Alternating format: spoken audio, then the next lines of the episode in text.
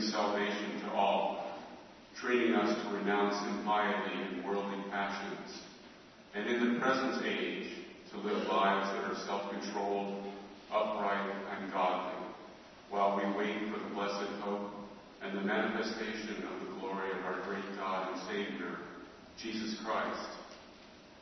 He it is who gave himself for us that he might redeem us from all iniquity and purify for himself a people of his own who are zealous for good deeds. Hear what the Spirit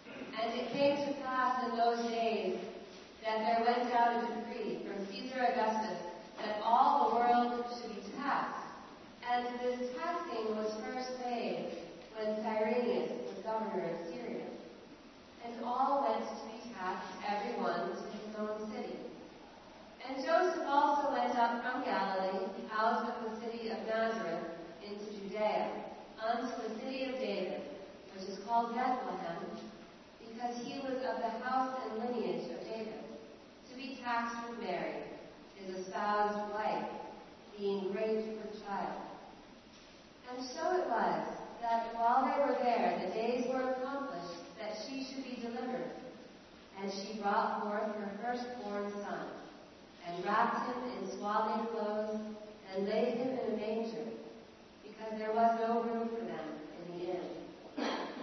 And there were in the same country shepherds abiding in the field, keeping watch over their flock by night. And lo, the angel of the Lord came upon them, and the glory of the Lord shone round about them, and they were sore afraid. And the angel said unto them, Fear not, for behold, I bring you good tidings of great joy, which shall be to all people. For unto you is born this day in the city of David a Savior, which is Christ the Lord. And this shall be a sign unto you.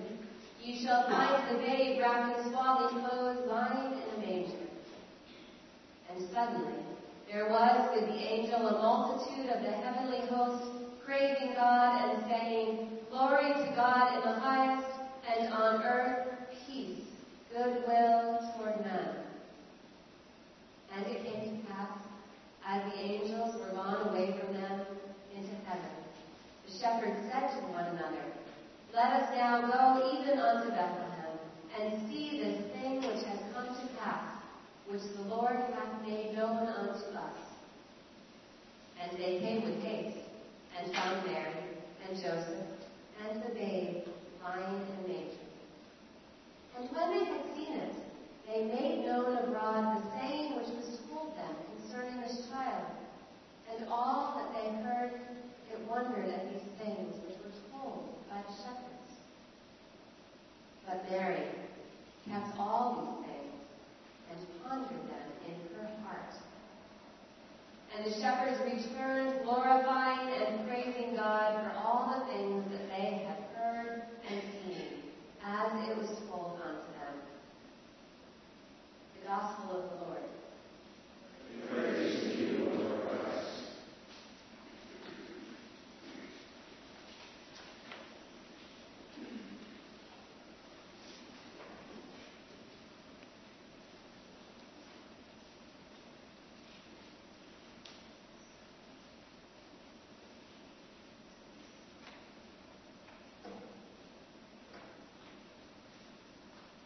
May the words of my mouth and the meditations of our hearts be acceptable in your sight, O God, our strength and our Redeemer. Amen.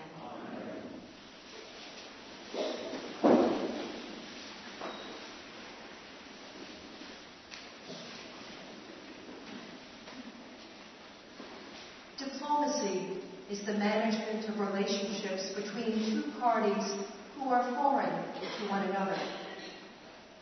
When we think of diplomacy, we usually think of ambassadors, those who represent their country's interests to another country. In the world of diplomacy, great meaning is attached to the smallest of things. Every gesture, every word, what is said, how it is said, to whom it is said. The language of diplomacy is carefully scripted. Nothing is left to chance. The ambassador arrives at his or her destination well prepared, well credentialed, and well protected. There is in the world of diplomacy the title of Special Envoy. An envoy is sent to accomplish a specific task a mission that requires sustained focus and expertise. And so it was that a long time ago, in the days when Augustus was emperor, when Quirinius was governor of Syria, in the city of David called Bethlehem, one night a special envoy from heaven arrived on earth. His mission was simple to bring us home. You see, we used to live in Eden, a paradise of abundance and harmony, where everything, and it was all good, everything was given to us from the hand of God. We could not have wanted for more in paradise. And yet, we were not satisfied in Eden. We wanted more. We wanted paradise to be ours. And if it couldn't be ours, then we wanted to make our own paradise. And so we wandered away from Eden and made a mess of things. It's a long story, but that's the gist of it. We left our home in Eden and ended up in a place called Rome. We built Rome, it was ours, and we were proud of it. We thought we had everything in Rome. We thought we were happy in Rome. But something gnawed at the edges of our thoughts. Something troubled our dreams at night. There was a hole inside ourselves that nothing seemed to fill. Though we had run away from home so long ago, the memory of home never left us. But we didn't know how to find our way back. And so, in the fullness of time, heaven's envoy arrived. But this was no ordinary ambassador well prepared, well credentialed, well protected. His entourage consisted of his mother and father, some sheep and cattle, and a few shepherds. Where were his guards, his attendants, his advisors? He had no credentials except his name, Jesus, which means God saves. Where were his letters of introduction, his calling card, all the official documents of diplomacy? And worst of all, he was in no way prepared for his mission. He was a child, a baby. He couldn't speak the language of diplomacy. He couldn't speak any language at all. He was utterly dependent on Mary and Joseph and yet, the night he was born, all Mary and Joseph could give him was the shelter of their arms. Jesus was born in the Roman Empire, and he was born in Rome, the world we try to make all on our own. A world in which Eden's abundance and, and harmony too often disintegrate into poverty and tyranny. Jesus was born into a world where poverty and tyranny scarred the lives of countless people from the day they were born to the day they died. And Jesus is born today into a world where that is still so.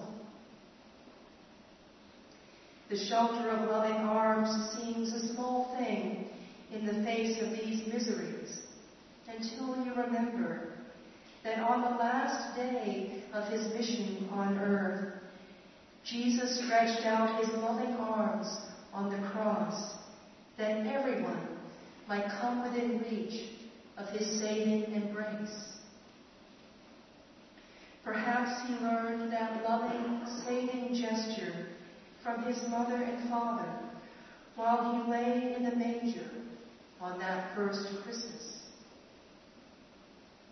On that first Christmas, God in Christ swept aside the etiquette of diplomacy and all else that stood between earth and heaven.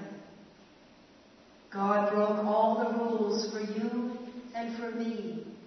Anything, anything to bring us home. We're here tonight because we're on our way home.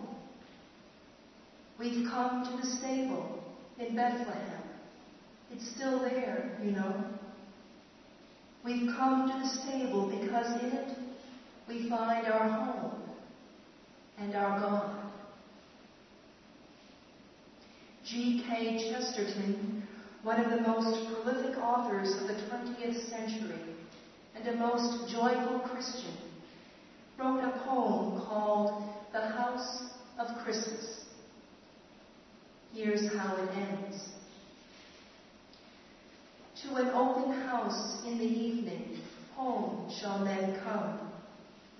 To an older place than Eden, to a taller town than Rome to the end of the way of the wandering star, to the things that cannot be and that are, to the place where God was homeless and all men are at home.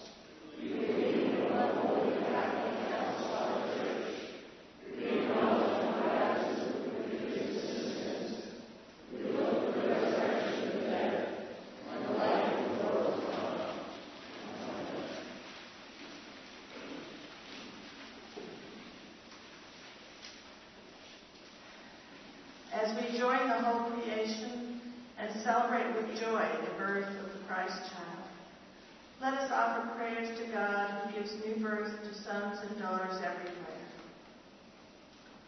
In thanksgiving for the birth of Jesus, let us pray to the Lord. Lord in thanksgiving for our families and friends, for those with us and those far away, and for those who have gone on before us. Let us pray to the Lord. For the church throughout the world, for Michael, our presiding bishop, for Alan and Gail, our bishops, for all clergy and all who minister in Christ's name, and for faithful people everywhere, let us pray to the Lord. Lord, for the leaders of the nations and all in authority, and for peace and justice in this troubled world. Let us pray to the Lord.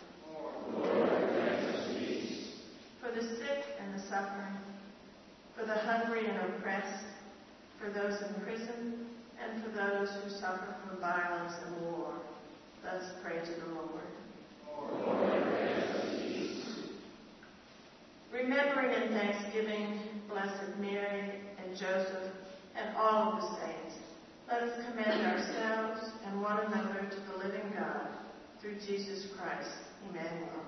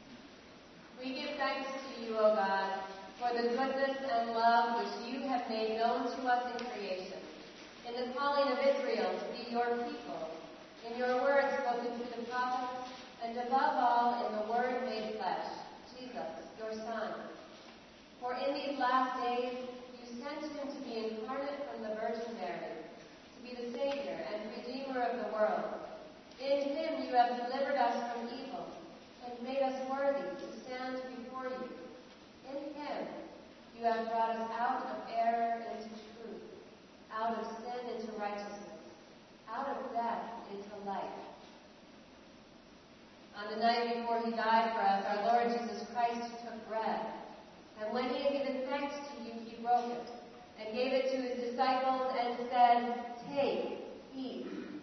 This is my body, which is given for you. Do this for the remembrance of me.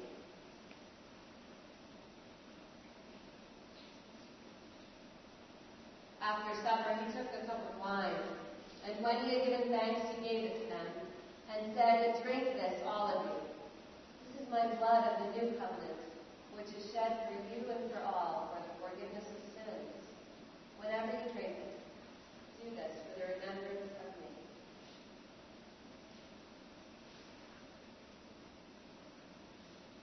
Therefore, according to his command, O Father, we remember his death, we proclaim his resurrection, we await his coming in glory.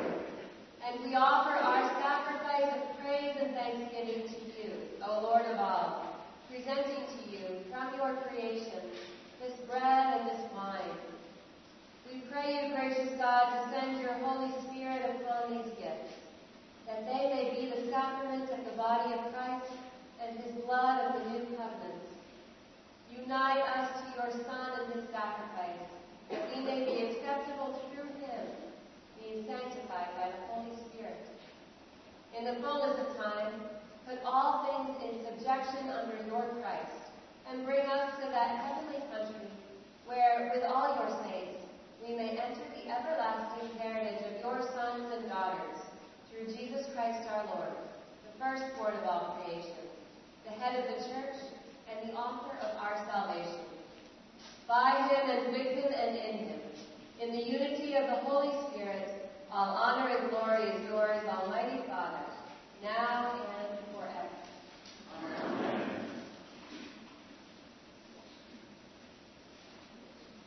And now, as our Savior Christ has taught us, we are bold to say, Our Father, who art in heaven, hallowed be thy name.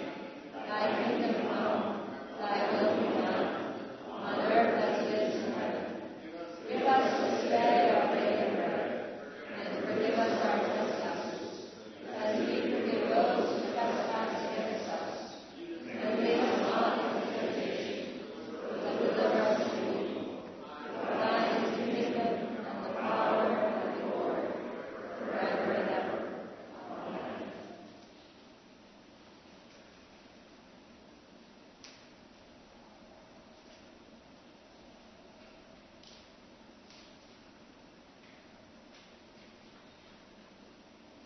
For Hallelujah! Christ our Passover is sacrificed